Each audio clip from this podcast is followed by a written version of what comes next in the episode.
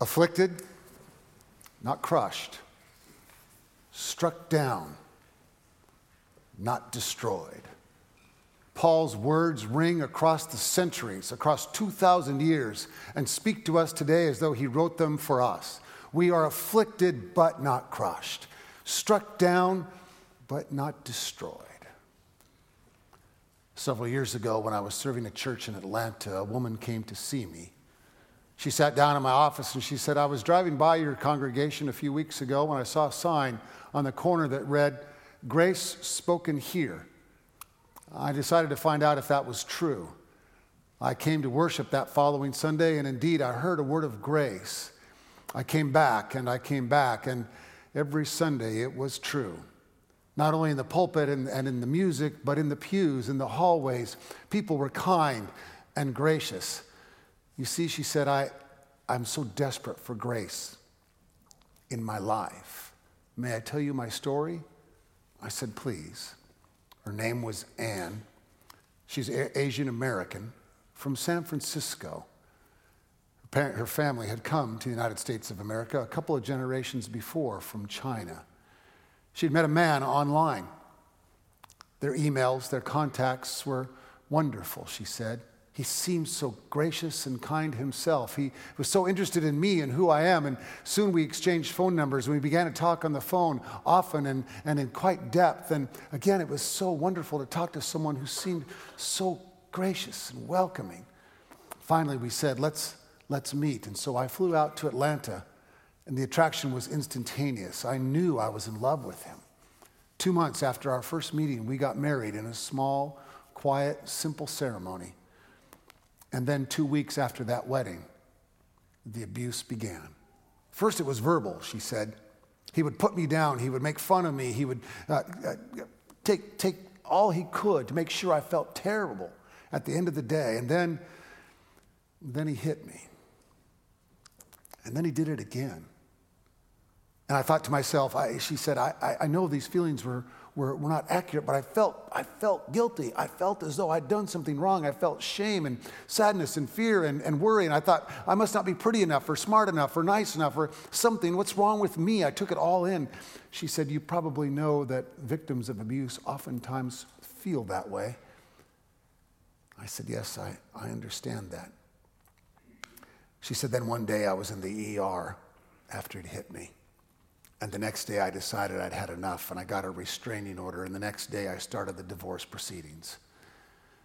And then not long after that, I drove by your church and there was that sign Grace spoken here.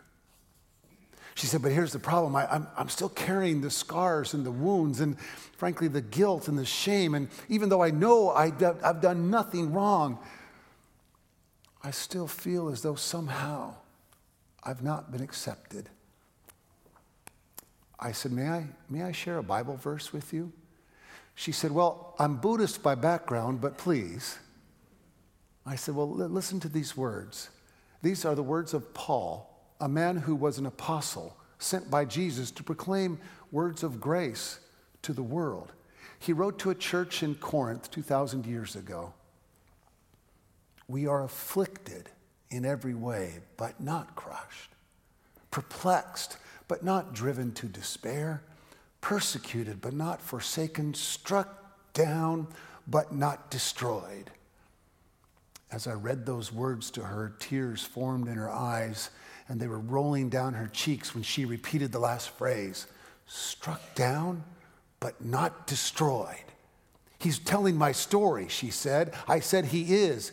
His story is your story. His story is the story of Jesus Christ. His story is the story the church has been trying to share with the world for 2,000 years because it is our shared story. Struck down, not destroyed. I told her this is Paul's most personal letter. This is the place where he reveals his own pain and sadness and sorrow. In the first chapter of the letter, he talks about being afflicted and feeling like he was going to die. Now, we don't know exactly what the situation was. Was he being persecuted by Rome in an intense way? Perhaps he was persecuted at almost every stop. Was he feeling some kind of mortal illness almost? You see, he complained at times about a thorn in the side. Some scholars believe that maybe that thorn was malaria, and that's why he had to travel often up to the higher lands, up to the mountains, to, to cool down the fevers that inevitably came with malaria. Who knows for sure? Maybe it was a combination of all of the above. At the beginning of his letter, he's not sure he's going to survive, but now, through the benefit of hindsight, he sees I was afflicted but not crushed, struck down but not destroyed. She wanted to know more about Christian faith. She said, I, I've fallen in love with this church. Is it possible I could follow Jesus and not have to reject the teachings of my childhood of the Buddha? I said, It is absolutely possible. We receive truth no matter where that truth comes from. I would love to welcome you into the fellowship and the membership of this congregation. The next Sunday, she joined. Two months later, she came to me at the back door of the sanctuary as I was greeting folks at the end of the service, and she was crying again, but there was a smile on her face. She said, I'm so glad I found this church, but I'm moving back home. I'm going back to San Francisco. My parents have found an apartment for me, I've found a new job. But I just want you to know how grateful I am for this church. And then she leaned in close and she said, struck down, but not destroyed. She experienced the, the, the, joy and the goodness and the power of, of Christian faith. I told you her story today because Paul's story and her story are our story. You know the old quote, don't you, from Ernest Hemingway? The world breaks everyone, and afterward, many are strong in the broken places. I said to a friend of mine in San Diego once, who's, who was a doctor, Is that true? Is, is the bone, when it breaks, does it actually come back stronger in the broken place? He said, Well, now medically, there are several things we have to discuss. I said, Skip to the end, would you? He said, Yes. Yes. Oftentimes, most of the time, the break is stronger than it was before. Paul saw, Paul saw everything in his life and the world through the theological lens of Christian faith. He saw everything even more specifically than, than that through the theological lens of the resurrection and the crucifixion. Paul understood, and you can find this throughout his writings, that in order to experience resurrection, that is to experience new life, to find some new bit of hope, and no matter what we're facing in this world, means that we must also embrace the crucifying moments, those times when we feel afflicted, struck down, knocked down, filled with pain. One must pay attention to the pain, Paul would say, in order to find the healing. My friend Robert Capon, who's now in the resurrection, a brilliant Episcopalian theologian, used to say, The only thing required for resurrection is a death. And there's truth in that, simple but clear.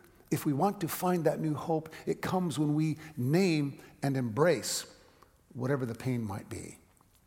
Anne was beaten but not crushed. Her pain was undeserved, but she saw in the life of Paul, and even more so in the life of Jesus, a story of hope a story proclaiming that death is not the final word, that death and pain and sorrow and sickness will never be the final word. That in God's word, in God's way, life, life, life is always the end of the story. Sometimes, though, and you know this, sometimes, though, the pain we experience, the sorrow we find, comes as a result of our own foolish mistakes, as a result of our fear for being seen, for being less than perfect. Sometimes we do dumb things just to try to cover up the fact that we're not perfect. I said this once in a sermon a few years ago. I said, None of us are perfect. If you're perfect, please introduce yourself to me at the door afterwards. And this, this little old bald man, about 97 years old, came through the line and he said, Here's perfection. and I said, his name is Bob. I said, Bob, you can't be bald. I speak from experience. You can't be bald and be perfect. He said, you don't, don't you know the story? God created a few perfect heads, the rest, God gave hair. Thank you, choir, for that laughter. Thank you. The choir, the choir understands. Sometimes we bring this pain on ourselves, don't we? We don't need to get into a list of sins and failures and mistakes or mean words. Well, you get the point. Sometimes we do it to ourselves. Just, just think about the last time the last time you hurt someone you care for. Maybe you're seated by them. Maybe it was a pointed word. Maybe it was a judgmental attitude. Maybe it was a psychological or emotional slap in the face. Maybe you bullied somebody at school or at work or in your living room. Sometimes the greatest pain we experience is the pain brought on by our own dumb behavior. And then sometimes, to cover that up, we become even more judgmental, pointing our fingers at the other and say, Well, look, yeah, sure, I may have done that, but look at you. Look at all the things you've done over here. And we miss the point. Brene Brown has helped me see that some, someone who constantly judges others, who blames others, who puts them down, who belittles them, who calls them names, someone who is, is someone who is painfully afraid of being exposed themselves. She goes on to say that if someone, you know someone who behaves like that, the chances are very good that they have an incredibly small self image of themselves. And so they constantly belittle and put down and call others by names, insulting names, to hide their own fear and worry. Did you know that one of the hottest management techniques these days is how to get rid of employees, not for bad performance, but for a bad attitude? What managers and CEOs and others are finding in companies and schools and in corporations, maybe even in churches, is that a bad attitude is worse than a poor performance and they create more problems for the culture than not. And so, acknowledging our pain or our failure takes real courage. The courage is born again, according to, to Brene Brown, in our willingness to become vulnerable. Vulnerability begets vulnerability, she writes. And the result of that is courage. And courage is contagious. Think about this for a moment. Do you know why Peter is the greatest hero in the Bible? The greatest one that has, ever been seen. Do you, do you know why this is so for Peter? Because Peter continually gets back up again. He continually gets knocked down. Sometimes he trips himself. Oftentimes he says stupid things. He makes dumb declarations. One time on the night before Jesus was crucified, he pulled out a sword and tried to attack a Roman soldier. Jesus made him put the sword away, healed the man's ear that had been cut by, by Peter, and looked at Peter like, Come on. Have you not been paying attention? And then Peter says, Oh, I'll stand with you. No worries, Lord. I'll be there beside you. I'll protect you. I'll be with you no matter what's going to happen next. And then Peter, you know the story? Do you know the story? He denies him three times. A little slave girl, the third time, over a campfire, comes up to him and says, I know you were with him. And Peter says, I never knew the guy. And he swears at her. And then he runs away and hides in fear, abandoning his friend in his worst, most difficult moment leaving him to die almost alone.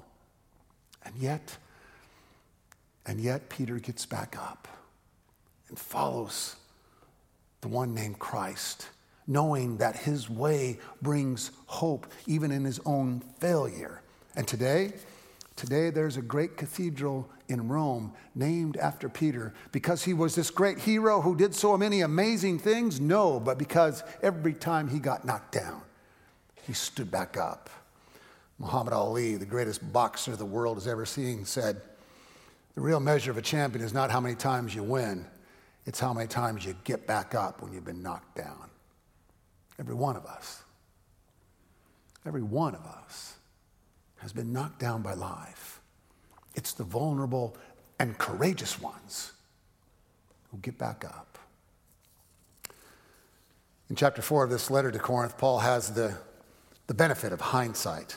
Whatever it was at the beginning of the letter that was afflicting him, he now can see in the rearview mirror of his life that he has come through it as strong as ever. He is wounded, scarred, but alive and encouraged. This is his most personal letter. You can, you can almost feel the pain. He wants his, his audience, he wants the congregation in Corinth to see the scars that he bears, both physical and emotional. We, we carry our scars with us. A few years ago, I had a small basal cell removed from my from right here, just to the right of my eye. You know what a basal cell is? You know, it's like a little. If you're going to get skin cancer, that's the one you want. Trust me. It's pretty treatable, no big deal. I Went to see the doctor. He said, "Yeah, we'll take that off for you." Went in on a Wednesday. He began. He's getting ready to start the surgery, and I said, um, "I got to preach on Sunday. What's this going to look like? What's it going to be?" He said, "No worries. Be a small scar, little band-aid." Uh huh. I came out of surgery with a band aid the size of a cantaloupe on my head. The bandage got a little bit smaller a couple days later, and I preached okay fine on, on Sunday. But then when the bandage came off and the sutures were removed, I had a large pink scar, about three times larger than I expected. And it was just sort of glaring and ugly. And, and every time I looked in the mirror, I, never, I no longer saw the bald head, I just saw this gigantic pink scar on my face. I was whining about this one Sunday to somebody in the church. His name was John Stewart. John was old enough to be my dad, a kind, gracious soul. He said, Yeah, I, noticed that a while ago. Glenn, is that a basal cell? I said, Yeah, it is. He said, I had one taken off over here. Can you see? Oh, yeah, there's a scar there still. And I had one taken off my neck and one off my side. Well, I've, I've had them all over. I said, John, doesn't that drive you crazy? I mean, every time I look in the mirror, I'm reminded of this thing and it just looks awful and terrible. He said, Get over it. You know what I see when I see those scars? I see a roadmap of life. My scars are telling my life story. And the longer I live, the more scars I get. And that's okay because that means I'm alive and I'm probably doing something that matters. Just get over it and move on. Great truth there. Great truth. For some of us, though, the scars and the wounds are invisible to others. They might be physical. They may be emotional, spiritual, psychological, some old wound that you're carrying and it just weighs you down. Maxwell Maltz was a surgeon who specialized in helping people repair especially significant facial disfigurement. Most of his patients came out of it fine. Most of them went on and never really worried much about the scars because eventually they would fade. But there were others who would come to him and say, Dr. Maltz, it's still there. I can still feel it. He'd say, No, your face is so beautiful. It's so handsome. You look wonderful. What's wrong? The scar is gone. One woman said to him, I know the scar is gone, but I also know it's still there. How true is that for us? I wonder if that's why sometimes it's so hard to love someone, to be vulnerable enough to give ourselves to another. Maybe we're afraid that in doing so, we'll be wounded again, and the scars, the pain will be too deep, the wounds too visible. And yet, those wounds are our marks. They are the marks of our life. They are the marks that we've been alive. We carry them with us forward into the new life that God promises. I mean, do you remember the story of, of Thomas on a few days after the resurrection. There's stories going around that Jesus is alive again, and, and listen to the mysticism and the mystery of that story. Don't get caught up in the literalness of it. Hear it in, in a new context, though. Thomas comes with the disciples. They're hiding. The doors are locked. The shades are down. They're afraid that what happened to Jesus on Friday is going to happen to them. And even though they're hearing these stories that Jesus is alive, that there's something, that the resurrection has occurred, they're scared, they're frightened. And Thomas even says, I'm not going to believe until I can put my hand in the wounds in his hands. Then I'll believe. And out of nowhere, Jesus appears. And he extends his hands. And the wounds are there. He says, Thomas, see and believe. You see, Jesus carries those wounds, those scars with him into eternity. If he doesn't, then it was all nothing more than a magic show, a cheap trick. The wounds, the scars, the pain, the sorrow, the sadness, it's real. And yet it's through the power of God's love that we are transformed and made new. Sometimes this worry, this fear of being scarred and wounded affects our Christian faith and the way we live as followers of Jesus as ones who want the teaching of Jesus to be real in our lives. Last week, I spoke to a group of men, a group that meets, I think, every month or so around dinner on a Friday night to share their lives, to address questions. Every one of them comes, and I was so impressed. Every one of them comes with a willingness to be vulnerable in front of the other, to express doubts and worries that they might have, not only about their faith, but their lives and the way they live it.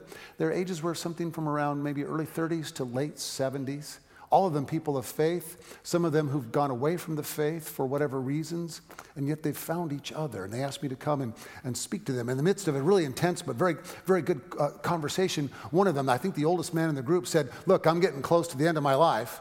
And all, the whole group said, You're not dead yet, just get over it. And then he said, But still, I want to know What can I give my life to? All these questions about the Bible and faith and literalness or not literalness and all that stuff. What really matters? What's the gospel? What's the word I need? And I said, You want me to tell you? He said, That's why we gave you a free dinner. Come on. I said, we, we name it every Sunday in my church when we do the pastoral prayer and we recite Jesus' words together Thy kingdom come, thy will be done on earth as it is in heaven. I said, You pray that, don't you? He said, Yes, I do.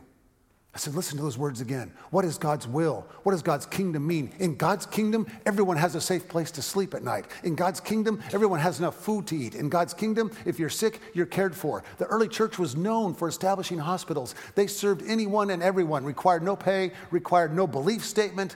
They just cared for anyone who came to them. The kingdom of God is waiting to be brought.